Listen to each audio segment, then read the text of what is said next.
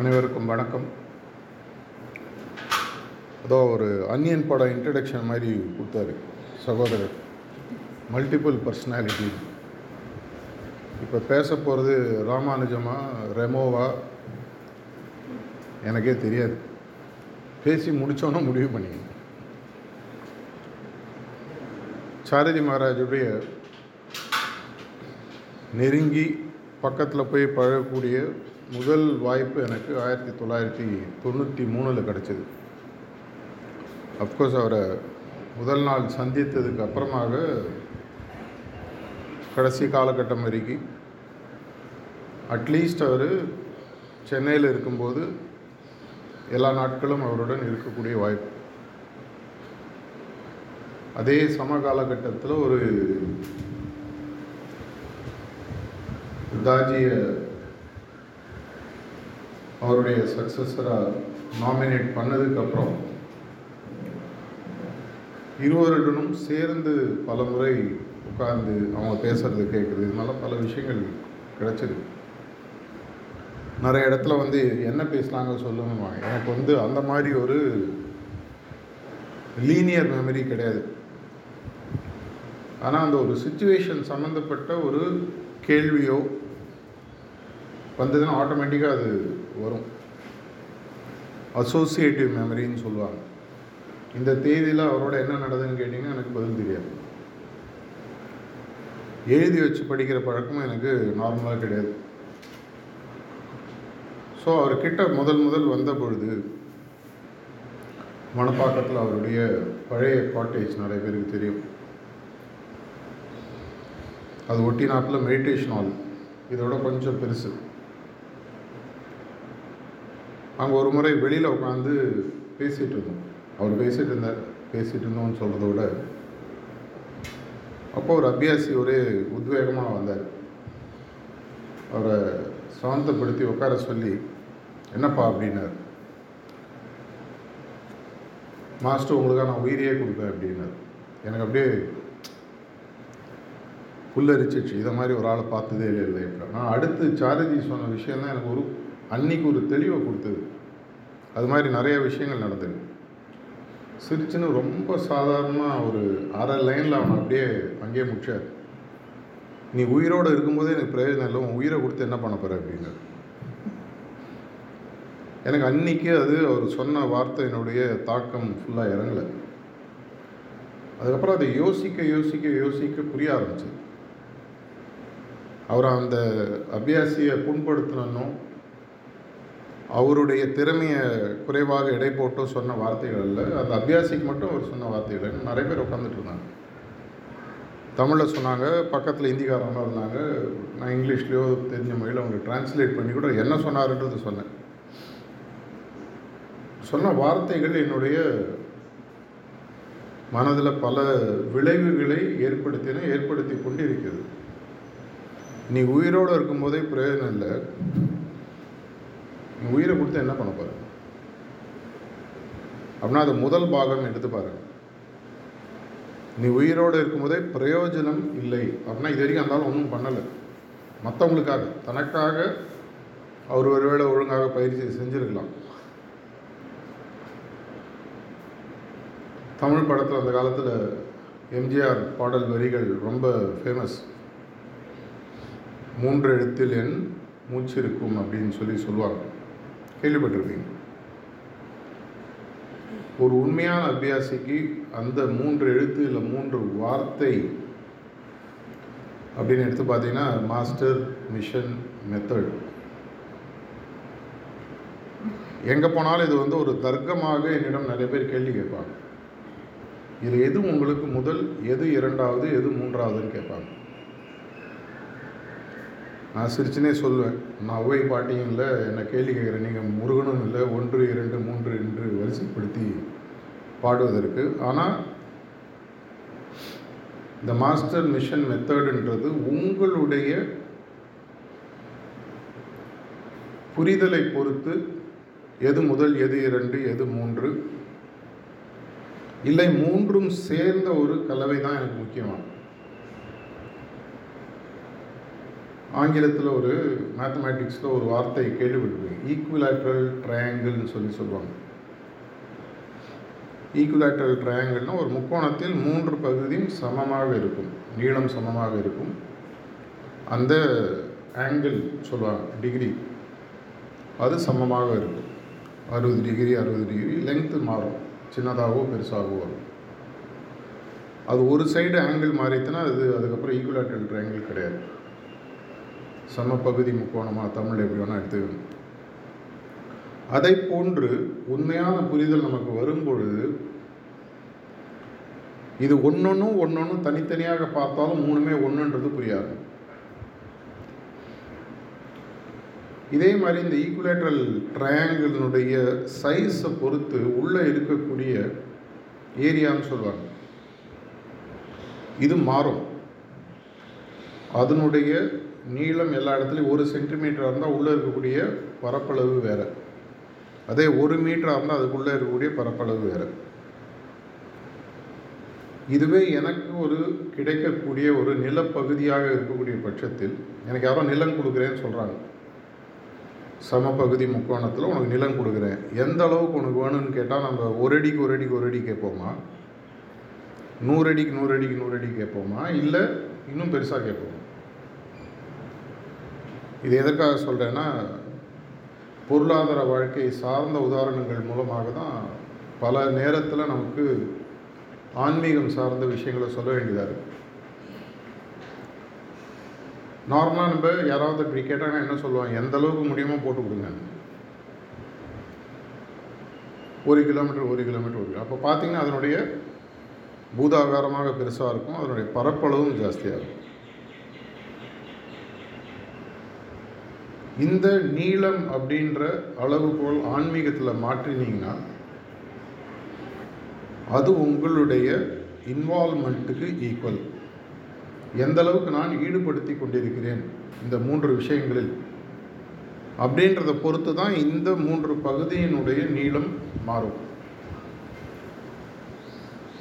மூன்றத்துலேயுமே எனக்கு ரொம்ப குறைவான ஈடுபாடு தான் இருக்குன்னு சொன்னீங்கன்னா அந்த உள்ளே இருக்கக்கூடிய ஆன்மீக பரப்பளவுன்றது என்னை பொறுத்த வரைக்கும் அது ஆன்மீக முன்னேற்றத்தின் ஒரு அளவுகோல். அந்த ஆன்மீக முன்னேற்றத்தின் அளவுகோல் இவ்வளோ இருக்கணுமா இவ்வளோ இருக்கணுமா இவ்வளோ பெருசாக இருக்கணுமான்ற முடிவை யார் எடுக்க வேண்டும்? ஒரு மூணு சிட்டிங் எடுத்து இந்த ஆட்ஃபுல்னஸ் மார்க்கத்தில் சேரக்கூடியவர்களோ சேர்ந்தவர்களோ முதலில் மற்றவர்கள் உங்களுக்கு விஷயங்களை சொல்லுவாங்க.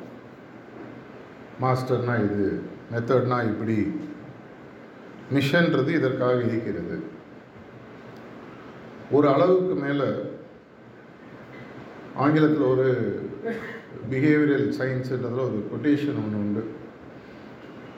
If you are spoon fed throughout your life the only thing that remains at the end of life is a spoon in your mouth அப்படின்வாங்க சிறு வயதில் அம்மா வாய்க்குள்ளே ஊட்டி விடலாம் ஸ்பூனில்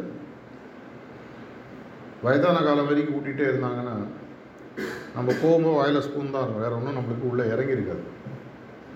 ஒரு அளவுக்கு மேலே அடுத்த படிக்கு வரும்போது இப்போ நீங்கள் பிரேக்ஃபாஸ்ட் சாப்பிட போகும்போது யாரும் உங்களுக்கு ஊட்டி விடல. நீங்களே போனீங்க எவ்வளோ ஒன்றுன்றது எந்த எவ்வளோ பொங்கல் எவ்வளோ சாம்பார் எவ்வளோ இட்லி எவ்வளோ சட்னி எல்லாம் நீங்களே தான் எடுத்து சாப்பிட்றீங்க. ஸோ உங்களுக்கு ஒரு புரிதல் இருக்குது எனக்கு இது தேவை. என்னுடைய உடலுக்கு எனக்கு இவ்வளோ தேவை. இல்லை தேவைக்கு அதிகமாக கூட சாப்பிட்றவங்க இருக்காங்க. சக்கரை பொங்கல் நல்லா இருந்தது. எல்லாருமே நீ கொஞ்சம் எக்ஸ்ட்ரா போட்டுருப்போம் நானும் போட்டுட்டேன். ஏன்னா அட்லீஸ்ட் சர்வ் பண்ண சிஸ்டர்ஸ்க்கு தெரியும் இல்லையா? இதை போன்று இந்த ஆன்மீக பாதையில் வரும்பொழுது இந்த மாஸ்டர் மிஷன் மெத்தட் இந்த மூன்று விஷயங்களும் எனக்கு எந்த அளவுக்கு தேவைன்ற ஒரு புரிதல் வர வர வர என்னுடைய ஆன்மீக பரப்பளவு அல்லது என்னுடைய ஆன்மீக முன்னேற்றம்ன்றது பல மடங்கு வளர ஆரம்பிக்கிறது பல முறை நிறைய பேர் எனக்கு கேட்குற கேள்விக்கு நான் பாபி மகாராஜுடைய ஒரே ஒரு கொட்டேஷனை தான் பதிலாக சொல்ல இதே தான் சாட்டர்ஜியும் சொல்லியிருக்காரு. ஏன் எல்லாரும் மிஷனில் சேரணும்? ஏன் நம்ம வந்து ஹார்ட்ஃபுல்னஸை நிறைய இடத்துக்கு எடுத்துகிட்டு போகணும்? இதே கேள்வி பாபி மகாராஜ்கிட்ட கேள். உங்களுக்கு முன்னாடி இருக்கிற ஆயிரம் அபியாசி உங்களுக்கு போராதா ஏன் உலகத்தில் இருக்கிற அனைவரும் அபியாசிகளாக ஆக வேண்டும் ஆ- ஆசைப்படுகிறீர்கள்? அப்படின்னு கேட்டபோது ஒரு அருமையான ஒரு பதில் சொன்னார். I came from infinity and I want see infinity in front of me அப்படின்னார். நான் வந்தது ஒரு எல்லையில்லாத தன்மையில் இருந்து அந்த எல்லை இல்லாத தன்மையிலிருந்து வந்தவனால் சின்னதாக யோசிக்க முடியாது. எனக்கு அஞ்சு அபியாசி போகிறோம் இதில் எனக்கு அஞ்சு அபியாசி ஐம்பது அபியாசி ஐநூறு அபியாசின்றது நிர்ணயிப்பது யார்? சாரஜி மகாராஜ் பல முறை சொல்லியிருக்காரு. மாஸ்டரோட ஒர்க்கு யாராலையும் குறுக்கிட முடியாது. தள்ளி போடலாம். அது அட்மினிஸ்ட்ரேட்டிவ் வேலையாக இருந்தாலும் சரி ஆன்மீக வேலையாக இருந்தாலும் சரி வாலண்டியர் பணியாக இருந்தாலும் சரி ஒரு நாள் ஒரு வாரம் ஒரு மாதம் ஒரு வருடம் நம்மளால் நடுவில் ஏன்னா இதை நான் அவருடைய காரியதரிசியாக செய்யக்கூடிய வேலையினால் கிட்டத்தட்ட ஒரு நூற்றி அறுபது நாடுகளில் நம்ம இன்னைக்கு இருக்கோம். பலருடன் இன்ட்ராக்ட் பண்ணக்கூடிய வாய்ப்பு கிடைக்குது. பல இடங்களில் நமக்கு வரக்கூடிய சிக்கல்கள் வெளியிலேருந்து வர்றது கிடையாது. ஆன்மீக வளர்ச்சியாக இருந்தாலும் சரி மிஷனோட வளர்ச்சியாக இருந்தாலும் சரி முட்டுக்கட்டை போடுவது வெளியிலேருந்து யாருமே கிடையாது. நம்மளே தான். நம்மளுடைய ப்ராக்டிஸே எடுத்துக்கணும். லாலாஜி மகாராஜ் ஏழே மாதங்களில் தன்னுடைய குறிக்கோளை அடைந்ததாக சார்ஜி மகாராஜ் இதில் சொல்லியிருப்பார் ஏழே மாதம். இதை ஒரு முறை நைன்டி சிக்ஸில் ஒரு ஓப்பன் ஹவுஸ் அப்போ வார வாரம் மணப்பாக்கத்தில் ஓப்பன் ஹவுஸ்னு ஒன்று நடக்கும். சத்சங் முடிஞ்சோடனே எல்லோரும் அவங்களுக்கு தெரிஞ்சவங்க வர சொல்லுவாங்க. ஒவ்வொரு வாரம் ஒருத்தர் பேசுவோம். ஒரு வாரம் நான் பேசும்போது இதை நான் சொன்னேன். அப்போது சபையில் அந்த பேச்சை கேட்டுட்டு இருந்த ஒரு புதுசாக சேரணும்னு வந்த ஒருத்தர் கேட்டார். என்னாலும் ஏழு மாதத்தில் அடைய முடியுமா? தியரிட்டிக்கலாக கேட்டால் எல்லாராலையும் முடியும். ப்ராக்டிக்கலாக கேட்டிங்கன்னா முடியும். ஆனால் லாலாஜி மகாராஜ் மாதிரி ப்ராக்டிஸ் பண்ணு. ஆனானப்பட்ட குருமார்களே ஏதோ ஒரு காரணத்திற்காக இந்த உலகில் மீண்டும் பிறவி எடுக்கும் பொழுது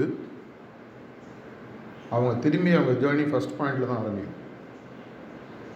ஏன்னா நான் தாஜியோட செக்ரட்டரியாக மாஸ்டர் அப்பாயிண்ட் பண்ணதுக்கு அப்புறமாக அவரோட ஒரு தடவை உட்காந்து பேசிகிட்டு இருக்கும்போது ஒரு வருடத்தை குறிப்பிட்டார்.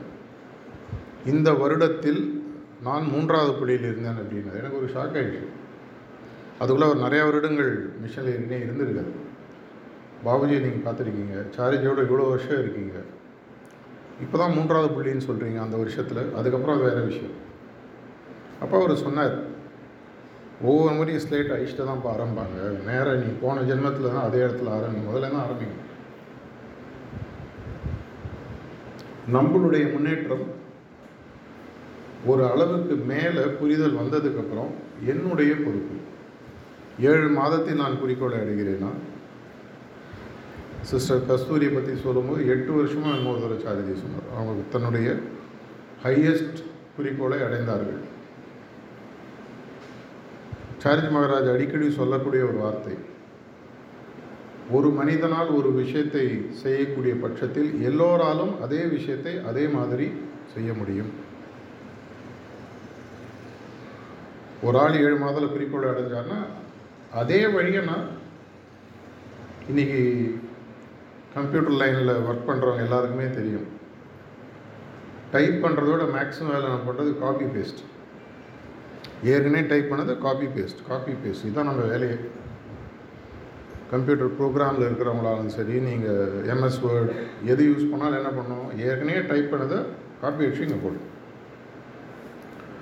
கம்ப்யூட்டர் ப்ரோக்ராம் தெரிஞ்சவங்களுக்கு ஆப்ஜெக்ட் ஓரியன்ட் ப்ரோக்ராமிங் தெரியும். ஒரு முறை ஒரு ஆப்ஜெக்ட் இல்லை ஒரு கோடை டெவலப் பண்ணிட்டீங்கன்னா அந்த கோடு எப்பப்பெல்லாம் எங்கெங்கே வேணுமோ அப்படியே எடுத்து யூஸ் பண்ணிக்கலாம். டெம்ப்ளேட்டுன்னு சொல்லி சொல்லுவாங்க.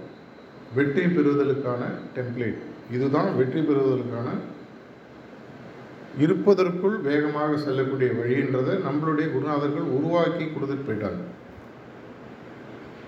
இருக்கக்கூடிய குருநாதர் இனிமேல் வரப்போகிறவங்க அதை இன்னும் மேம்படுத்தி கொண்டிருக்கிறார். ரீசெண்டாக ஒரு முறை தாஜி பேசும்பொழுது மாஸ்டருடைய மென்டல் ஊம்பில் எதற்காக ஏழு மாதம் இருக்கணும் தொண்ணூறு நாளில் முடியும்னு சொன்னார். நான் இப்போ நினச்சேன் சரி சிலபஸ் மாற்றி அமைச்சிட்டாங்க பெரியவங்க மாற்றினே இருப்பாங்க. நம்ம இப்போ தான் கற்றுன்னு இருக்கோம்னு நினச்சிட்டு இருக்கோம் திடீர்னு பாயிண்ட் பின்னு இன்ட்ரடியூஸ் பண்ணுவாங்க பாயிண்ட் ஏன்னு இன்ட்ரடியூஸ் பண்ணுவாங்க அது புரியறதுல இன்னும் வரும். ரீசெண்டாக ஒரு கம்யூனிகேஷனில் தாஜி சொல்லியிருக்காரு. ஏபிசிடின்றது உங்களுக்கு புரிதலுக்காக சொல்லப்பட்ட நாலு புள்ளிகள். இதை மீறி பல புள்ளிகள் ஹார்ட் ரீஜனில் ஃபஸ்ட்டு பாயிண்ட்டு கீழே இருக்குது நேரம் வரும்போது சொல்கிறேன்னு ஒருத்தருக்கு யாருக்கோ எழுதியிருந்தார். அப்படின்னா நம்மளுடைய புரிதல் வளர வளர நம்மளுக்கு புது விஷயங்களை சொல்லிட்டு வராங்க. புதுசாக சேர்ந்த அபியாசிகளுக்கு நம்ம என்ன சொல்லுவோம்? கார்த்தால தியானம் சாயங்காலம் சுத்திகரிப்பு படுப்பதற்கு முன்னால் பிரார்த்தனை எழுந்தவுடன் காலையில் பிரார்த்தனை. அவரே கொஞ்ச நாள் ப்ராக்டிஸ் பண்ணால் ஒன்று ஒன்றா இன்ட்ரடியூஸ் பண்ணினே போவோம். ஒரு ஏழு வருஷத்துக்கு முன்னாடி ஒரு ஆர்டிக்கிள் எழுதி நான் இதை ஃபேஸ்புக்கில் போட்டு பப்ளிஷ் பண்ணி கூட வச்சுருந்தேன். நான் இப்போ ஒரு கால்குலேஷன் பண்ணேன். ஒரு சின்சியர் அபியாசியாக நீங்கள் ஃபாஸ்டஸ்ட் ப்ராக்டிஸ் பண்ணணும்னா உங்களுக்கு ஒரு நாளைக்கு மூன்றரை மணி நேரம் மினிமம் வேணும். உங்களோட ப்ராக்டிஸ்க்கு மட்டும். அதாவது இப்போ இருக்கக்கூடிய மெத்தடை நீங்கள் ஒழுங்காக ப்ராக்டிஸ் பண்ணணும்னா ஒரு வகுப்பில் முப்பத்தஞ்சு மார்க் வாங்குகிற ஸ்டூடெண்ட் இருப்பான் நூறு மார்க் வாங்குகிற ஸ்டூடெண்ட் இருக்கும் அதே சப்ஜெக்ட் படிக்கக்கூடிய விதம் வேறு. இந்த நூறு மார்க் வாங்குறோம் பார்த்தீங்கன்னா நாலு ஸ்பெஷல் கிளாஸ் போவான். டிவி வாட்ஸ்அப்பு ஃபோனு எல்லாத்தையும் கட் பண்ணிவிடுவோம் வீட்லேயோ இல்லை ஆகணும் நேற்று கூட ஒரு பள்ளிக்கு போயிருந்தோம். அங்கே அந்த பசங்கள்கிட்ட பேசணும் ஃபோன் வருவாங்க இருக்குது சார். ஆனால் வாங்கி வச்சுருவாங்க. ஞாயிற்றுக்கிழமை ஒரு அரை மணி நேரம் கொடுப்பாங்க அப்பா அம்மாவோட ஃபோன் பேசுகிறதுக்கு மற்ற நேரத்தில் எங்களுக்கு ஃபோன் கிடையாது. அப்போ என்ன ஆகுது? டிஸ்ட்ராக்ஷன் கிடையாது. ஸோ மூன்றரை மணி நேரமான்றதுக்கு பதிலாக அது சந்தோஷமாக எடுத்துக்கும். பொருள் சார்ந்த வாழ்க்கையிலும் சரி ஆன்மீக வாழ்க்கையிலும் சரி ரமணா படத்தில் எனக்கு பிடிக்காத வார்த்தை மன்னிப்பு அப்படின்னு சொல்கிற மாதிரி எனக்கு பிடிக்காத ஒரு வார்த்தைனா நேரம் இல்லைன்னு யாராவது சொன்னாங்கன்னா.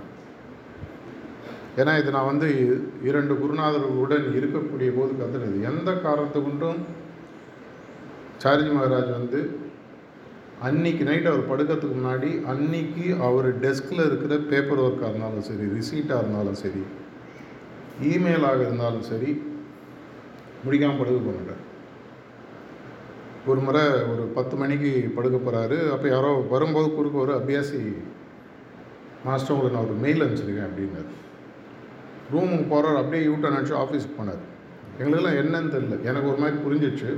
போய் கம்ப்யூட்டர் ஆன் பண்ணார். உடனே எழுந்து அந்த மெயிலை பார்த்து படித்து பதில் போட்டு திரும்பி வந்து உன் மெயிலுக்கு பதில் போட்டேன் அப்படின்னாரு. அந்த ஆள் அப்படியே ஆடி போயிட்டார். நான் ஒரு வார்த்தைக்காக சொன்னேன். உங்களை பார்த்து ஒரு உணர்ச்சி வசப்பட்டு நான் மெயில் போட்டேன்னு சொன்னேன். இல்லைப்பா நீ போட்டுட்டேன்றது என்கிட்ட சொல்லிட்ட. மெயில் வந்ததுன்னு எனக்கு தெரியும். நாளைக்கு நிலைமை எப்படி இருக்குன்னு தெரியாது. அதனால் இன்றைய வேலையை இன்றே முடிக்கிறேன். இதெல்லாம் பார்த்து வளர்ந்ததுனால அன்னன்னைக்கு அன்னன்னி வேலையை முடிக்கணும். அது உங்களுடைய பயிற்சி சார்ந்த விஷயமாக இருக்கும். ரெண்டாயிரத்தி பதினெட்டு ஒரு செலிப்ரேஷனில் தாஜி ஒரு டாக் கொடுத்தார். யூடியூப்பில் கூட இது இருக்குது அதில் அவர் ரொம்ப தெளிவாக சொல்கிறாரு ஒரு சின்சியர் அபியாசிக்கு ஒரு சின்சியர் அபியாசிக்கு மேக்சிமம் ஏழுலேருந்து எட்டு வருஷத்துக்குள்ளே அவங்களுடைய சம்ஸ்காராஸ் எல்லாத்தையும் எடுத்துடலாம். இல்லை கரைச்சிடலாம். அநேகமாக இங்கே இருக்கிறவங்க நிறைய பேர் எட்டு வருஷத்துக்கு மேலே இருக்கும் அப்படின்னா இப்போ ஏன் இவ்வளோ சம்ஸ்காராஸ் பில்ட் ஆகுது?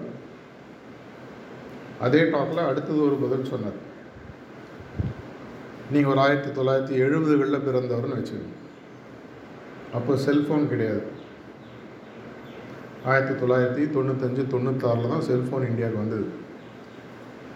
அதுலேயும் இந்த ஐஃபோனுன்றதுலாம் ரெண்டாயிரத்தி இரண்டு ரெண்டாயிரத்தி மூணு காலத்தில் வந்தது. ஸோ ஆயிரத்தி தொள்ளாயிரத்தி அறுபதுகள்லையோ எழுபதுகள்லையோ பிறந்தவனுக்கு எனக்கு ஒரு ஐஃபோன் வாங்கணும். இது பிராண்டு புரிதலுக்காக சொல்கிறேன் இது எந்த பொருளாக வேணால் இருக்கலாம் காராக இருக்கலாம் ஏதாவது ஒரு விஷயம். வாங்கணும் அப்படின்னு சொல்லிட்டு எல்லாரும் என்ன சொல்லுவாங்க என் சம்ஸ்காரங்க வாங்க வேண்டியதாக போச்சு. ஏன்னா ஏன்னா ரீசெண்டாக என்னுடைய ரொம்ப நெருங்கிய நண்பர் ஒன்று ஒன்றே லட்சம் கொடுத்து இதே ஃபோனை வாங்கினார். அவர் சொன்ன முதல் சம்ஸ்கார பிரதர் அப்போ நான் இதே தான் கொட்டேஷனை சொன்னேன் சம்ஸ்காரம் ப்ளேம் பண்ணாதீங்க. அதுக்கு அந்த டாக்கில் தாஜி சொல்கிறார் ரெண்டாயிரத்தி இரண்டில் தான் ஐஃபோனே உருவாகுது. அப்போ எப்படி அந்த சம்ஸ்காரம் உனக்கு ப்ரீவியஸ் ஜென்மத்தில் வந்திருக்கும்? இல்லை நீ எப்படி அப்படின்னா எங்கேருந்து உருவாகுது? எட்டு வருடத்திற்குள் ஏழு வருடத்திற்குள் எல்லா சம்ஸ்காரம் கரைஞ்சிடும். சின்சராக ப்ராக்டிஸ் பண்ணால் ஒழுங்காக சுத்திகரிப்பு செய்து ஒழுங்காக point A point B meditation point B க்ளீனிங்கை பண்ணி இண்டிவிஜுவல் செட்டிங் எடுத்து குரூப் சச்சங் அட்டன் பண்ணி எப்பப்பெல்லாம் முடியுமோ மாஸ் ஸ்டூடெண்ட் சச்சன் இதெல்லாம் செஞ்சுட்டு வர பட்சத்தில் எட்டு வருஷம். அப்போ அருமையாக இரண்டு வார்த்தைகளை அப்போது இன்ட்ரடியூஸ் பண்ணார். உங்களுடைய சம்ஸ்காராஸ் உங்களுடைய தேர்வுகளிலும் முடிவுகளிலும் மூலம் நடக்கிறது. The choices and decisions you make decide your further creation of சம்ஸ்காராஸ்ன்னு சொன்னார். அப்படின்னா என்னுடைய ப்ராக்டிஸ் ஒழுங்காக போகக்கூடிய பட்சத்தில் டெக்னிக்கலாக சம்ஸ்காராஸ் இல்லாத நிலைன்றது நீங்கள் ரொம்ப வேகமாக குறிக்கோளை நோக்கி போகக்கூடிய ஒரு நிலை. நம்மளை பிடிச்சி வைக்கிறதே வந்து ஒரு பேப்பர் மேலே பேப்பர் வெயிட் வைக்கிற மாதிரி. அந்த பேப்பர் வெயிட் சம்ஸ்காரா? பேப்பர் வந்து பார்த்தீங்கன்னா ஃபுன்னா பறந்து போயிடும். நம்மளோட சோலினுடைய தன்மை விட்டா போயினே இருக்கும் அது பாட்டு. ஒன்று உடலை விட்டு போகும். இல்லை இன்னும் மென்மேல் பறந்து போகும். அப்படி இருக்கக்கூடிய பட்சத்தில் நம்ம இந்த மெத்தடை ப்ரிஸ்கிரைப்டாக ஒரு சைடு அந்த ஈக்குவலேட்டர் ட்ரையாங்கிளுக்கே திரும்பி போகும். ஒழுங்காக ப்ராக்டிஸ் பண்ணக்கூடிய பட்சத்தில் ஒரு சைடினுடைய பரப்பளவு பெருசாகிட்டே போகுது ஆனால் அது மட்டும் பெருசானா போருமா மற்ற இரண்டு மலர்னால் அது சூம்பி போயிடும். அப்படின்னா என்னுடைய மெத்தட் மட்டும் முக்கியமாக மற்ற இரண்டு பக்கத்தையும் பார்க்கணும் மாஸ்டர் இல்லாமல் மெத்தட் இல்லை. அதே மாதிரி ஒரு மாஸ்டர் அபியாசியே இல்லைன்னா மாஸ்டரே வேஸ்ட்டு சார்ஜி பலமுறை சொல்லியிருக்கேன் அபியாசிகள் வேணும் வேணும் நீ ஏன் கேட்குற? இல்லைனா எங்களுக்கு வேலை செய்யறது எனக்கு முன்னாடி ஆள் வேணும். அவங்களுடைய வேலை ஒரு கோடியாக இருந்தாலும் நூறு கோடியாக இருந்தாலும் அவங்களுடைய வேலை எப்படி பண்ணன்றது அவங்களுக்கு ஏன்னா அது கொடுத்தா தானே செய்ய முடியும். ஒரு குடியானம்னா நீங்கள் சொல்கிறீங்கண்ணா ஒரு நாளில் எவ்வளோ மரத்துலேருந்து இறங்கி தேங்காய் எடுப்பப்பாண்ணா என்னால் லட்சக்கணக்காக மரம் எடுக்கணும் ஆனால் உங்கள்கிட்ட பத்து மரம் தான் இருக்குது. ஒரு ரெண்டு நிமிஷத்தை வேலையை முடிச்சுட்டு உட்காந்துருவார் ஒரு குருநாதருக்கு நம்ம அவருடைய ஆன்மீக வேலைக்கு தீனி போடுறதுன்னு சொல்லலாம். சரியான வார்த்தையான்னு தெரியல. ஆனால் அதுக்கு இன்னும் ஃபீட் பண்ணணும். இந்த கோயிலெலாம் ஆகுதின்னு சொல்லி போட்டு நெருப்பு எரிப்பாங்க. அது எரிக்க எரிக்க எரிக்க இன்னும் நிறையா கேட்கும் இன்னும் நிறையா போடும். இல்லைன்னா அது சஸ்டெயின் ஆகாது அணைஞ்சிடும்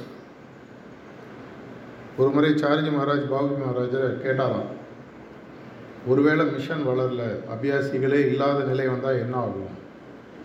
நீ அதை பற்றி கவலைப்படாத. மேலே விட்டுட்டு நீ போயிடு. எதிர்காலத்தில் யாராவது திரும்பி வந்து எடுத்துப்பாங்க. அப்போ இன்னொரு லைன் சொன்னார் இதே மாதிரி தான் ராஜா தசரதருடைய எழுபத்தெண்டு ஜென்ரேஷனுக்கு முன்னாடி ஏதோ ஒரு காரணத்தினால் பிராணாகுத்தின்ற விஷயம் இயற்கையால் திரும்பி பெறப்பட்டது. ஏன்னா எடுத்துக்கிறதுக்கு ஆள் இல்லை இல்லை கொடுத்தவங்க அதை ஒழுங்காக எடுத்துக்கல. டைம்ன்றது டுவாலிட்டி சம்மந்தப்பட்ட விஷயம். நமக்கு தான் நேரம். அந்த டுவாலிட்டியை தாண்டி போகக்கூடிய நிலையில் இருக்கக்கூடிய குருநாதர்களுக்கோ கடவுள்களுக்கோ நேரம்ன்ற விஷயம் கிடையாது. இன்னொரு ஆயிரம் வருஷமா பரவாயில்ல. இப்போ பாபுஜி மகாராஜ் சொன்னார் அட்மாஸ்பியரில் விட்டுட்டு போயிடும் எதிர்காலத்தில் எவனோ வருவான். அவன் அதை பிக்கப் பண்ணிப்பான். அது மாதிரி நடக்கலை நடக்காது நமக்கு தெரியும். இருந்தாலும் நமக்கு புரிதலுக்காக இது தெரியணும். எதனால் மிஷன் வளரணும்? எதனால் இந்த மெத்தட் நிறைய பேருக்கு போய் சேரணும் அப்படின்னு சொன்னால் இது போய் சேரனா சுருங்க ஆரம்பிச்சிடும் சுருங்கி எடுத்துனா என்ன ஆகும்? நாளைக்கு என்னுடைய பேரன் பேதி குழு பேரன் கொள்ளு பேதி கூட கிடைக்காம போகிறதுக்கு வாய்ப்புகள் இருக்கிறது. இந்த தவறை நான் செய்வதற்கு தயாராக இருக்கிறேன்? இதே தஞ்சாவூரில் ஒரு நாலு வருஷத்துக்கு முன்னாடி வந்தபோது காசு தெரு வீதியில் சத்சங்க அப்புறம் நான் வந்து சோளம் விதைக்கலேன்னு ஒரு டாபிக் பேசினேன். உங்களுக்கு தெரிஞ்சிருக்கலாம் சில பேர் இருந்திருப்பீங்க. ஒரு சோளம் விதைக்கிறவர் ஒருத்தர் அமெரிக்காவில் அவருக்கு வருஷா வருஷம் அவருக்கே வந்து அவார்டு கொடுக்குறாங்க. மேக்ஸிமம் சோளம் விதைக்கிறாருன்னு சொல்லி. அவரோடதுலேருந்து தான் நிறையா பயிர் வெளியில் வருது. அவரை கூப்பிட்டு ஃபைனலாக ஒருத்தர் கேட்குறாங்க நீங்கள் வருஷா வருஷம் அவார்டு வாங்குறதுக்கு சக்ஸஸ் என்ன? அப்போ அவர் சொல்கிறார் நான் வருஷா வருஷம் அவார்டு வாங்குறதுக்கு என்னுடைய விளைநிலத்தில் நல்ல சோளம் குவான்டிட்டி வருவதற்கு முக்கியமான காரணம் என் சோள நிலத்தை சுற்றி ஒரு நாற்பது ஐம்பது கிலோமீட்டர் சுற்றுப்பரப்பில் இருக்கிற அனைவருக்கும் நான் போய் விதையை ஃப்ரீயாக கொடுப்பேன் நீ ஏன்ப்பா விதையை ஃப்ரீயாக கொடுக்குற? இல்லைங்க சோளம் வளரக்கூடிய தன்மையை பார்த்தீங்கன்னா கிராஸ் பாலினேஷன் ஒன்று நடக்கும். காற்றுல அந்த விதையானது பறந்து போகும். அது போட்ட இடத்துல விளையாது பறந்து போய் வேறு இடத்துல விளையும் பாதி நேரம். அப்போ பக்கத்தில் இருக்கிறவெல்லாம் சரியான விதையை போடலைன்னு சொன்னால் அவனோடது என்னுடைய நிலத்தில் விழுந்து என்னுடைய சோளத்தினுடைய தன்மையும் குறைஞ்சிடும் ஏன்னா கிராஸ் பாலினேட் ஆகும் அது வளருவதற்கு முன்னால். மகரந்த சேர்க்கைன்னு தமிழில் சொல்லுவாங்க. அப்படின்னா நான் என்ன பண்ணணும்? என்னுடைய விளைநிலத்தில் விழக்கூடிய சோளம் சரியாக இருக்கணும்னா அவன் ஒழுங்கான விதையை விதைக்கணும். அவன் ஒழுங்காக விதைக்கலைன்னா என்னுடைய விளைநிலத்தில் வரக்கூடிய சோளம் வேஸ்ட் ஆகிடும் அதனால தான் நான் என்னுடைய விதைநிலம் நான் ஆரம்பித்து முன்னாடி ஒரு ஐம்பது கிலோமீட்டர் ரேடியஸில் எல்லாருக்கும் போய் கொடுத்துட்டு வருவேன். அதை போட சொல்லுவேன். அவங்க எல்லாரும் போட போட போட ஆட்டோமேட்டிக்காக அதுக்கப்புறம் எனக்குன்னு சில திறமைகள் இருக்குது அந்த நிலத்தை சரியாக பார்த்துக்கிறது இந்த மாதிரி விஷயங்கள். நம்மளுடைய ஆன்மீக பயிற்சி அப்படி தான் நான் அபியாசி ஆகிட்டேன் என்னோடய ஃப்யூச்சர் செக்யூர்ட் அப்படின்னு நினைக்கிறது கிட்டத்தட்ட ஒரு முட்டாள்தனம். நான் இருக்கக்கூடிய வீதியோ தெருவோ வீடோ அப்பார்ட்மெண்ட் காம்ப்ளெக்ஸோ சுற்றி இருக்கிறவங்களுடைய வைப்ரேட்டரி லெவல்னு ஒன்று இருக்குது தொடர்ச்சியாக தியானம் செய்பவர்களுடைய வைப்ரேட்டரி லெவல் வேறு மாதிரி இருக்கும் பேண்டமிக் டைமில் நான் ஒரு ஆர்டிக்கிள் இதை பற்றி எழுதி போட்டேன். ஹியூமன் ஃப்ரீக்குவன்சின்னு ரொம்ப ஃபேமஸ் இது ஒரு சயின்டிஃபிக்காக சயின்டிஸ்ட்லாம் கண்டுபிடிச்ச விஷயம். உங்களுடைய எண்ணங்களின் தன்மையை வைத்து இந்த ஹியூமன் ஃப்ரீக்குவன்சின்றது மாறும். இந்த ஃப்ரீக்குவன்சி ஹையர் லெவலில் இருக்கும் பொழுது அவங்க கண்டுபிடிச்சது அந்த ஃப்ரீக்குவன்சி ஹையராக இருக்கிறவங்களுக்கு இம்யூனிட்டி சிஸ்டம் ஸ்ட்ராங்காக இருக்குது அவங்களுக்கு கொரோனா வியாதி வருவது கம்மியாக இருக்குதுன்னு சயின்டிஃபிக்காக கண்டுபிடிச்சி பப்ளிஷ் பண்ணாங்க. அந்த ஹியூமன் ஃப்ரீக்குவன்சியில் ஹையராக போகிறதுக்கு முக்கியமான காரணம் பார்த்திங்கன்னா அவங்களுடைய எண்ண தூய்மை மற்றவர்களுக்கு விட்டு கொடுக்கக்கூடிய தன்மை மற்றவர்கள் மேல் பொறாமை இல்லாத தன்மை மற்றவர்களை மனிதாபிமானத்துடன் பார்க்கக்கூடிய தன்மை அன்பு இதை மாதிரி இருக்கிறவங்களுக்கு எல்லாருக்குமே அந்த ஃப்ரீக்குவன்சி ஹையர் லெவலில் ஆப்ரேட் ஆகும். மற்றவங்க மேலே கோவம் எப்போ பார் மற்றவங்களோட சண்டை? வீட்டுக்குள்ளேயே ஒருத்தருக்கு ஒருத்தர் வெட்டிண்டு குத்திண்டு ஃபிசிக்கலாக இல்லை.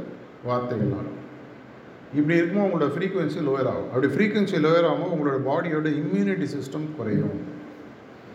இதே மாதிரி ஒரு அபியாசி ஒரு இடத்தில் இருக்கக்கூடிய பட்சத்தில்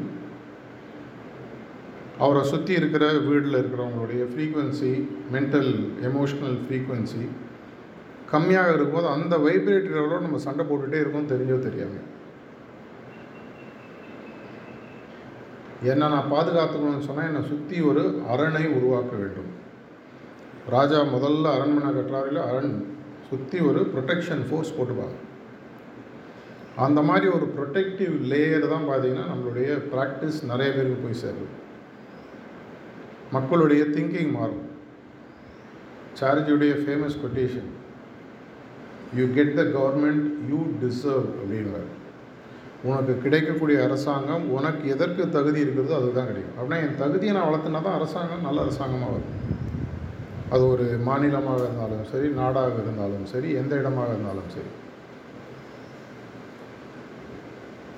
அப்படின்னு சொன்னால் என்னுடைய ப்ராக்டிஸ் மட்டும் இன்டென்சிஃபை பண்ணால் போகாது அப்போ மிஷன் வளரணும். மிஷன்றது ஒரு குடை மாதிரி. இப்போ நீங்கள் தெருவில் போகும்போது மழை வருது. நீங்கள் மட்டும் படம் வச்சுட்டு எல்லோரும் உங்களை பொறாமையாக பார்ப்பாங்க. இது யூஎஸ் மாதிரி நாடுகளில் உங்களை கொண்டுட்டு கொடையை கூட எடுத்துன்னு போயிடும். அவனுக்கு அந்த நேரத்தில் அவன் உயிர் வாழும் நான் போன வாரம் கூட யாரோ ஒரு ஃபார்வர்டு அனுப்பிச்சிருந்தாங்க.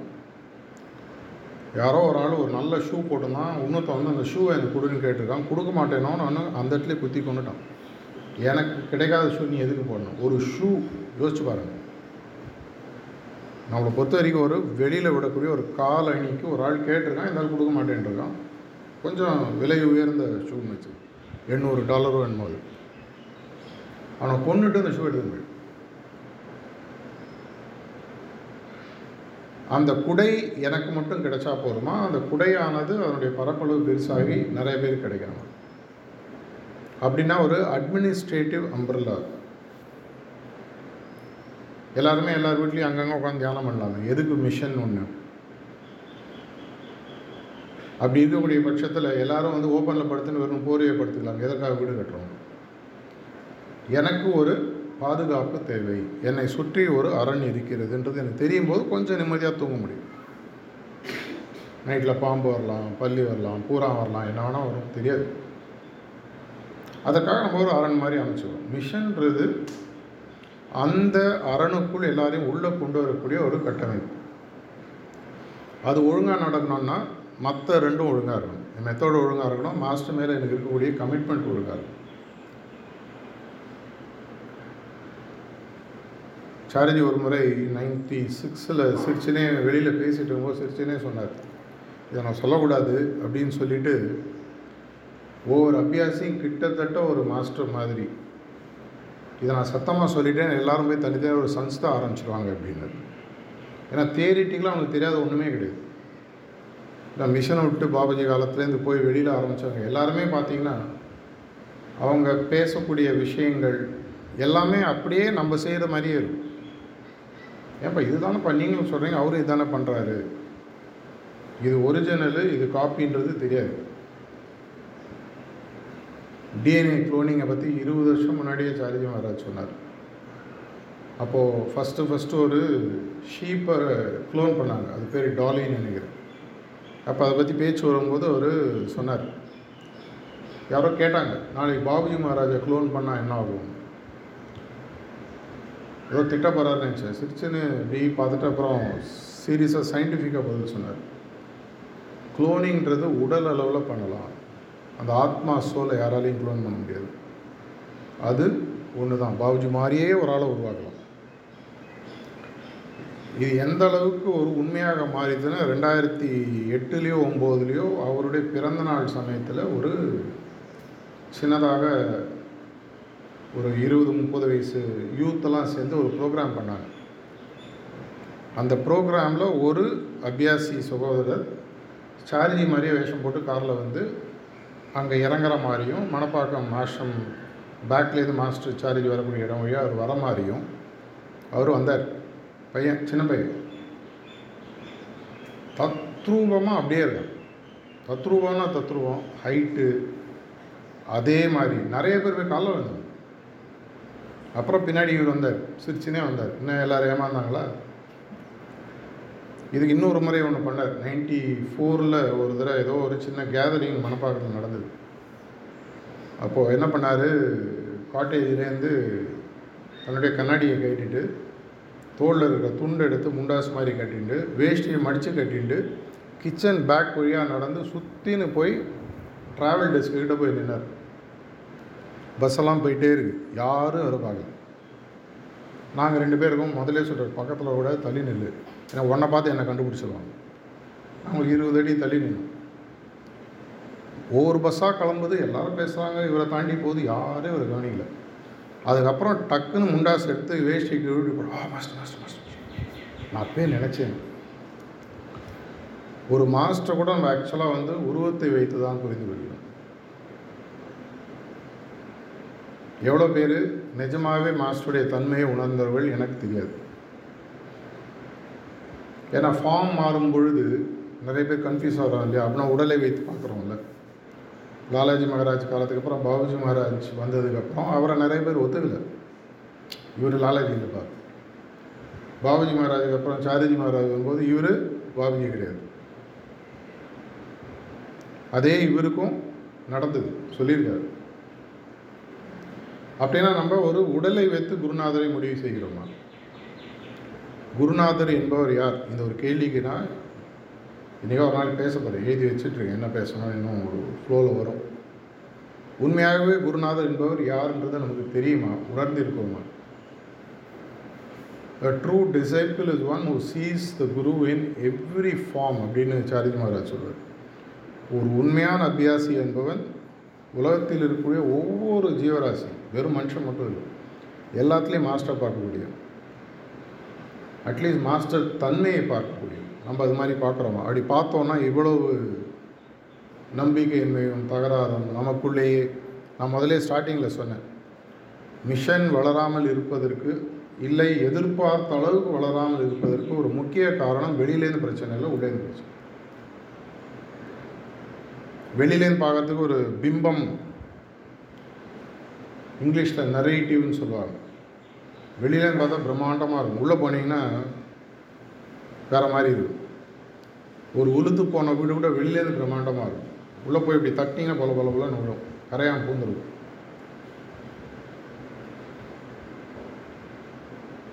அந்த மிஷன் உண்மையாகவே ஸ்ட்ராங்காக இருக்கணும்னு சொன்னால் என்னுடைய ப்ராக்டிஸ் ஒழுங்காக இருக்கணும். மாஸ்டரின் மேல் அசையாத நம்பிக்கை. பலமுறை எனக்கு இந்த டெஸ்ட்டு நடந்திருக்கு. பல முறை பல விஷயங்களை சந்தித்திருக்கு ஒவ்வொரு முறையும் ஒரு செகண்ட் அப்படி ஆட்டும். எனக்கு ஏன்? நம்ம எல்லாருக்கும் வரக்கூடிய எனக்கே அது நடக்குது. இவ்வளோ பேர் இருக்காங்களே எனக்கே இந்த பிரச்சனை வருது. என்னையே சோதிக்கிறார். அதை தாண்டி வரும்போது ஒரு புது பரிணாம வளர்ச்சியை நம்ம பார்ப்போம். பல முறை நடந்திருக்கு. நைன்டி த்ரீ நான் பக்கத்தில் வந்தது இன்னி வரைக்கும் எண்ணில் அடங்காத முறை. ஒவ்வொரு முறை குதிரப்பியார் கிருஷ்ணா மணப்பாக்கத்தில் பேசும்போது அழகாக சொன்னார் சாரிஜியோட பையன். எங்கள் அப்பா ஃபைனலாக நான் இன்றைக்கி அவர் புரிஞ்சுட்டேன் நான் நினச்சி பக்கத்தில் போகும்போது தூக்கி வீசுவார் ஃபிசிக்கலாக இப்படியே சொன்னார் தூக்கி கடாசுவார் அப்படின்னு. எனக்கு புரிஞ்சிடுச்சு மாஸ்டர்னு யாருன்னு தெரியும். அப்படின்னு பக்கத்தில் போகும்போது ஜும்னு அப்படி பறப்போம் அவருடைய பையனுக்கு எப்படின்னா நம்ம கூட பள்ளி இருக்கிறவங்க எப்படி இருக்கும் அவரோட உண்மை தன்மையை புரிந்து அந்த முதல்ல சொன்ன வார்த்தை உங்களுக்காக நான் உயிரியை கொடுப்பேன் போது அவர் சொன்னது நீ உயிரோடு இருந்தே பிரயோஜனம் இல்லை. அப்படின்னா என்னுடைய பணிகள் அவருடைய எண்ணங்களின் பிரதிபலிப்பாக மாற வேண்டும். எப்போ எனக்கு அவர் சொல்லக்கூடிய வார்த்தைகளை நான் தராசில் எடை போட ஆரம்பிக்கிறேனோ அப்போவே என்னுடைய அபியாசின்ற தகுதியை மீண்டும் மீண்டும் நான் இழக்கிறேன். இது என்னுடைய அனுபவத்திலே நான் சொல்கிறேன் தேரியாக சொல்லலை. இது ஏன் இப்படி சொன்னார் அவர்? அப்படின்னு யோசிச்சிங்கனால இங்கிலீஷில் சொல்லுவாங்க கேம் ஓவர்னுவாங்க எதனால் அவர் இதை சொன்னார்? ஏன் அந்த ஆளை சக்ஸஸராக சொன்னார்? ஏன் இந்த இப்படி பண்ணார்? எதனால் இவரை ஜோனராக போட்டார்? ஏன் இவரை சென்ட்ரல் கோஆர்டினேட்டராக போட்டார்? அடிப்பணிதலில் கேள்வி இல்லை கேள்வி கேட்பவரிடம் அடிப்பணிதல் இருப்பதில்லை. அப்படின்னா நான் மாஸ்டர் சொன்னால் மட்டும் கேட்பேன். வேறு யாரும் சொன்னாலும் கேட்க மாட்டேன். அது ஒரு தனி செட் ஆஃப் அபியாசிஸ் வாலண்டியர்ஸ் எல்லா இடத்துலையும் இருக்குது எந்த சென்டரும் ஸ்பெசிஃபிக்காக சொல்ல முடியாது. எல்லா இடத்துலையும் மிஷனில் நூற்றி அறுபது நாடுகளில் வெவ்வேறு மாதிரி இருக்குது ஒவ்வொருத்தருடைய ஈகோ சென்ட்ரிக் நேச்சரை பொறுத்து மாறும். இதுக்கு சார்ஜ் மகாராஜ் ஒரு முறை அழகாக பதில் சொன்னார். மாஸ்டரே சொன்னால் கூட நீ யோசி இது மிஷனுக்கு நல்லதா? இதன் மூலமாக மிஷனுக்கு ஒரு நல்ல விஷயம் நடக்குமா? செய். அப்புறம் போய் மாஸ்டர்கிட்ட சொல்லு. இதனால் நான் செஞ்சேன்னு சொல்லு. அவருக்கு புரியும். நான் பலமுறை அவர் சொன்னதுக்கு அகெயின்ஸ்டாக சில வாலண்டியர்ஸ் பண்ணிவிட்டு அதுக்கப்புறம் வந்து சொல்லுவாங்க இதனால தான் நான் செஞ்சேன். இப்படி பார்ப்பார். நீ சொன்னது கரெக்ட் தான். தாஜி அடிக்கடி இப்போ ரீசெண்டாக கிருஷ்ண ஜென்மாஷ்டமினிக்கு ஒரு மெசேஜ் கொடுத்தார். நிறைய பேர் படிச்சிருப்பீங்க.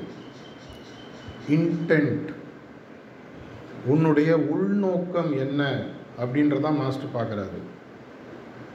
உன்னுடைய உள்நோக்கம் தெளிவாக இருக்கக்கூடிய பட்சத்தில் உலகத்துக்கு அது புரியலனா கூட மாஸ்டருக்கு புரியும். ஆனால் உள்நோக்கம் சரின்னு சப்பக்கட்டு கட்டுறதுன்னு சொல்லுவாங்க. அது வந்து ஈஸியாக கண்டுபிடிச்சிடலாம். லைவ் வில் ஸ்டிங்க் மைல்ஸ் அவேன்னு சொல்லி இங்கிலீஷில் சொல்லுவாங்க. ஒரு பொய் பல மைலுக்கு முன்னாடியே உங்களுக்கு அந்த ஸ்மெல்லு தெரியும். தால் போய் சொல்கிறான்ட்டு தெரிய ஆரம்பிச்சு மற்றவங்களுக்கு நம்ம எவ்வளோ நாள் வேணால் கதை சொல்லலாம். நம்மள்ட்ட நம்மளே கதை சொல்லிட்டு இருக்க முடியாது. இந்த மாஸ்டர் மிஷன் மெத்தட் மூணு இன்டிகிரேட் ஆகி எனக்கு ஒரு லேண்டு இருக்குன்னா left side land right side land கீழே இருக்க லேண்டு பெருசு இது கம்மி அது ஜாஸ்தின்னு சொல்ல முடியாது. மூன்றும் இணைந்த ஒரு பரப்பளவு லேண்ட் என்னோடய ஆன்மீக முன்னேற்றம். இது மூன்றும் தொடர்ச்சியாக வளருகிறதான்னு பார்க்கணும். நான் மெத்தட் ஒழுங்காக பண்ணுறேன் மாஸ்டர் ஒத்துக்கிறேன் மிஷன் ஒத்துட்டேன் அதோட முடிஞ்சதான இல்லை. எப்படி ஒரு அரசன் வரும்போது தன்னுடைய அரசாங்கம் இன்னும் பெருசாகணும்னு அகலமாக எடுத்துகிட்டு போகிறாங்களோ அதே மாதிரி நம்ம இன்ஃபைனிட்டி இன்ஃபினிட்டி டுவர்ட்ஸ் இன்ஃபினிட்டி தான் நம்ம ஜேர்னி இன்னும் பெருசாகும் இன்னும் பெருசாகும் இன்னும் பெருசாகும் இதை நம்ம செய்ய ஆரம்பிக்கும் பொழுது நம்மளுடைய விளைநிலம் உலகத்தில் நடக்கக்கூடிய விஷயங்களால் பாதிக்கப்படாமல் இன்னும் பல பேர் அந்த விளைநிலத்தில் ஒன்றாயிடுறாங்க இப்போது கோஆப்ரேட்டிவ் ஃபார்மிங்கிற விஷயங்கள்லாம் ரொம்ப ஃபேமஸ் ஆகிட்டுருக்கு யாரோட லேண்டும் யாருதுன்னு இல்லை பொதுவாக எல்லாரும் சேர்ந்து எல்லா லேண்டையும் பண்ணுறோம் கான்ட்ராக்ட் ஃபார்மிங் அது மாதிரிலாம் நடக்குது. வரை வரக்கூடிய விஷயத்தை நம்ம அவங்களுடைய பார்ட்டிசிபேஷனுக்கு ஏற்ற மாதிரி பிரிச்சுப்போம் அப்படின்றது ஒரு கான்செப்ட் நடந்துட்டு கிட்டத்தட்ட நம்மளுடைய மிஷன் ஒர்க்கும் அதுதான். எந்த வேலையும் யாரும் வந்து செய்யக்கூடாதுன்னு யாரையும் சொல்கிறதே கிடையாது. நேற்று கூட நான் சகோதரரோட பேசிட்டு வரும்போது அவர் சொன்னார் தஞ்சையில் நான் யாரையுமே வந்து எந்த ரெஸ்ட்ரிக்ஷன் யார் வேணால் எந்த வேலை வேணால் செய்யலாம். அது ஒரு நல்ல எண்ணப்போக்கு. அது எல்லாருக்கும் புரிஞ்சு செய்கிறாங்களான்றது வேறு விஷயம். ரெசிப்ரோக்கல் நேச்சர் இருக்கான்றது கண்டுபிடிக்கும். ஆனால் இந்த ஒரு முக்கியமான விஷயம் இந்த வாழ்க்கையில் நான் போன வாரம் ஒரு கொட்டேஷன் ஒன்று பப்ளிஷ் பண்ணேன் டெய்லி எழுதுறது உண்டு. Don't let the journey of the soul be impacted by the decision of your ego and mind ஆன்மாவின் பயணப்போக்கை உனது அகங்காரத்தினாலும் மனதினாலும் கெடுத்து கொள்ளாதே. நிறைய பேர் அது மாதிரி செய்கிறாங்க உள்ளே இருந்துன்னு செய்கிறாங்க இல்லை கோச்சுன்னு வெளியில் போனவங்க நிறைய பேர் இருக்காங்க. ஏன்னா சென்னையில் மட்டும் ஆயிரத்தி தொள்ளாயிரத்தி அறுபத்தி நாலில் சாரிஜி மகாராஜ் சேர்ந்ததுக்கப்புறம் இன்னி வரைக்கும் கிட்டத்தட்ட ஒரு ஒன்றரை லட்சம் ரெண்டு லட்சம் பேருக்கு மேல் பர்மனெண்ட் ஐடி கார்டு வாங்கியிருக்காங்க. இந்த அறுபது வருஷத்தில். ஆனால் இன்றைக்கும் சத்சங்களை மொத்தமாக கூட்டி பார்த்தீங்கன்னா ஏழாயிரம் எட்டாயிரம் பேர் தான் இருக்காங்க. எல்லா சென்ட் சப் சென்டர்லாம் செய்தாங்க ஏழாயிரம் எட்டாயிரம் பேர் வந்தாலே பெரிய விஷயம். ஆனால் மற்றவங்களாம் எங்கே போனாங்க பர்மனெண்ட் ஐடி கார்டு வாங்கியிருக்காங்க கொஞ்ச நாள் ப்ராக்டிஸ் பண்ணியிருக்காங்க. அவனுக்கு ஏதோ இங்கே சரியில்லை இல்லை இந்த பாதை சரியில்லை. அப்படின்னா உள்ளே இருக்கக்கூடிய அபியாசிகளுக்கு ஒரு பங்கு இருக்குது ஹேண்ட் ஹோல்டிங்னு சொல்லி சொல்லுவாங்க. ஐந்தாவது வகுப்பு படிக்கக்கூடிய மாணவன் மூன்றாவது இரண்டாவது ஒன்றாவது படிக்கக்கூடிய மாணவனுக்கு அந்த கான்ஃபிடென்ஸை கொடுக்கணும். கொஞ்சம் கஷ்டமாக தாப்பா இந்த ஸ்கூல் இருக்கும். ஆனால் முன்னேறி வந்தால் நல்ல நல்ல விஷயங்கள் நடக்கும். இதை புரிய ஆரம்பிக்கும் பொழுது அந்த மாணவனுக்கு கான்ஃபிடென்ஸ் வரும். அப்படின்னா இந்த விட்டு போன அவ்வளோ ஆத்மாக்கள் உடலுக்குள் இருக்கக்கூடிய அந்த ஆத்மாக்கள் ஏதோ ஒரு காரணத்தினால தன்னுடைய ஆன்மீக பாதையினுடைய தன்மையை புரியாமல் விட்டு விலகி போயிருக்கு. எனக்கு தெரிஞ்சு தஞ்சாவூர்லேயும் கிட்டத்தட்ட நாலாயிரம் மூவாயிரம் பேராவது இந்த லாஸ்ட் முப்பது நாற்பது வருஷத்தில் கண்டிப்பாக மூணு சிட்டிங் எடுத்து ஐடி கார்டு வாங்கியிருப்பாங்க. அவங்களுக்கு ஆனால் புரிய வேண்டியது யார்? இந்த பள்ளியில் தொடர்ந்து படிக்கிறவங்க தானே. இல்லைப்பா இது நல்ல பள்ளி. என்ன பிரச்சனை உனக்கு சொல்லு? வாத்தியாரோட பிரச்சனை. சிலபஸில் பிரச்சனை. தமிழை சொல்லலாம் பேசி தீர்த்துக்கலாம் வாங்க இவங்கெல்லாம் வந்தாலே போகிறோம்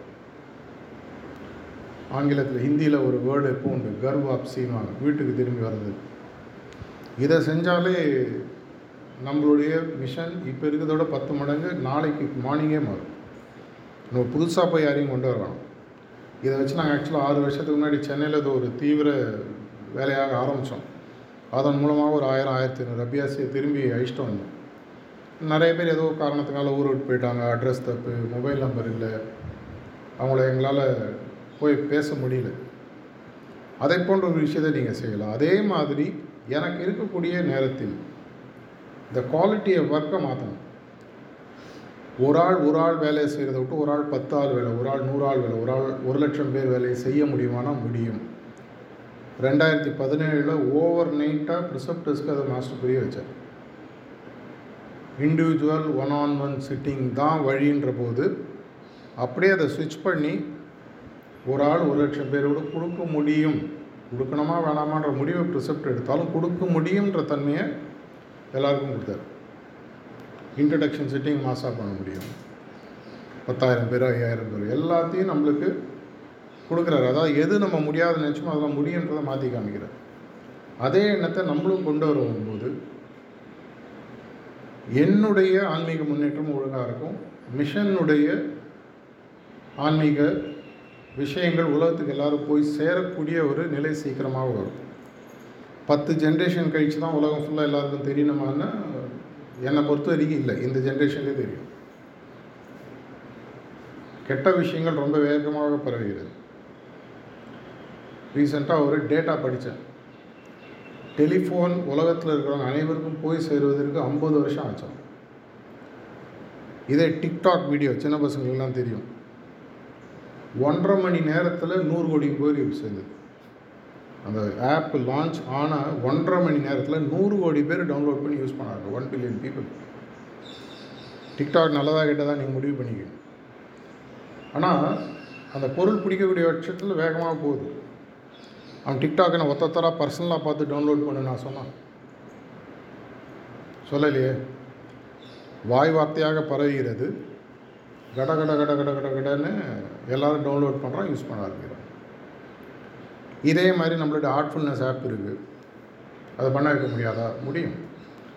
அதை பண்ணி எல்லோரும் யூஸ் பண்ண ஆரம்பித்தாங்கன்னா எனக்கு மாஸ்டர் ஒரு சொன்னார் ரிசப்டர்ஸோ வாலண்டியர்ஸோ எல்லாமே மாஸ்டரோட பணியை செய்ய முடியும். ஆனால் உங்கள் அனைவருக்கும் இந்த பணியில் பார்ட்டிசிபேட் பண்ணுறதுக்காக பாபுஜி மகாராஜ் இந்த ஃபெசிலிட்டி கொடுத்துருக்காருன்னு அவர் ஒரு சொன்னார். பல புரிதல்கள் நமக்கு இன்னும் சரியாக வரல. மாஸ்டர் மிஷன் மெத்தடே நம்ம நல்லா புரிஞ்சிட்ருக்கோமா? இல்லை புரிதல் இதை விட இன்னும் பெருசாகணுமா? இது எல்லாத்தையும் நீங்கள் சிந்திங்க. மாஸ்டருக்காக உயிரை கொடுக்குறேன் மிஷனுக்காக வேலை செய்கிறேன் இதெல்லாம் நல்லது தான் இதை விட புத்திசாலித்தனமாக இதை விட திறமையாக. யாம் பெற்ற இன்பம் பெருக வைகம் மாதிரி நிறைய பேருக்கு எப்படி இந்த விஷயங்களை எடுத்துகிட்டு போகிறது இப்போ கதவை ஒரு வாரத்துக்கு முன்னாடி எல்லாருக்கும் திறந்து விட்டார். யார் வேணால் ரிசப்ட் ஆகலாம். ஒன்று ரெண்டு ஃபில்டரிங் பாயிண்ட்ஸ் இருக்கும். ஒரு பேசிக் கேரக்டர் ட்ரீட்ஸ்லாம் பார்க்குறாரு. இதை தவிர வேறு எந்த விதமான முன்னாடில் எட்டு புக்கு பத்து புக்கு இப்போ ரெண்டு புக்கு கொண்டுட்டார் படிக்கிறது. ஆறு மாத ப்ரிப்பரேஷன் மூணு மாதமாக மாற்றிட்டார் நிறையா விஷயங்கள் எதுக்காக மாற்றுறாரு? காலத்தின் அவசரம். இன்னும் நிறைய பேருக்கு வேகமாக போய் சேரணும். தீய விஷயங்கள் பரவுவதை விட நல்ல விஷயங்கள் வேகமாக பரவும். காட்டுத்தீ போல் பரவியதுன்னு சொல்லுவாங்க. காட்டுத்தீ நல்லதா? கண்டிப்பாக நல்லது இல்லை நிறைய உயிரினங்கள் இழக்கிறது. பசுமையான நிலத்தை நம்ம இழக்கிறோம். ஆனால் அதையும் மீறி ஒரு மழை ஒரு செகண்டில் பெஞ்சுன்னா அது அப்படியே அணைஞ்சோம் அதையும் மீறி ஒரு சக்தி இருக்குது நம்மளாலேயும் முடியும். இந்த நம்பிக்கை எனக்கு எப்பவுமே உண்டு. என்னுடைய வாட்ஸ்அப் ஸ்டேட்டஸ் நம்பர் இருக்கிறவங்க போய் பார்த்தீங்கன்னா பல வருடங்களாக ஒரே ஸ்டேட்டஸ் தான் இருக்கும். என்னுடைய காலகட்டத்தில் உலகத்தில் இருப்பவர்கள் அனைவருக்கும் ஆர்ட்ஃபுல்னஸ் மெடிடேஷனை பற்றி போய் கொண்டு போய் சேர்க்கணும் எண்ணத்தை பெருசாக வைப்பேன் நடக்கிறது நடக்கலைன்றது அப்புறம் பார்ப்போம் மூன்று எழுத்தில் மூச்சு இருக்கோ இல்லையோ ப்ராக்டிஸில் மாஸ்டர் மேலே மிஷன் மேலே முழு மூச்சாக வைத்து இன்னும் நிறைய பேருக்கு இந்த மார்க்கத்தை கொண்டு போய் என்னுடைய பர்சனல் ட்ரெயிட்ஸ் என்னுடைய குரோத்துக்கோ மற்றவங்களுடைய குரோத்துக்கோ மிஷனோட குரோத்துக்கோ குறுக்க வராமல் எல்லாரும் ஒன்றாக பணிபுரியணும்னு கேட்டு முடிச்சுக்கிறேன். நன்றி வணக்கம்.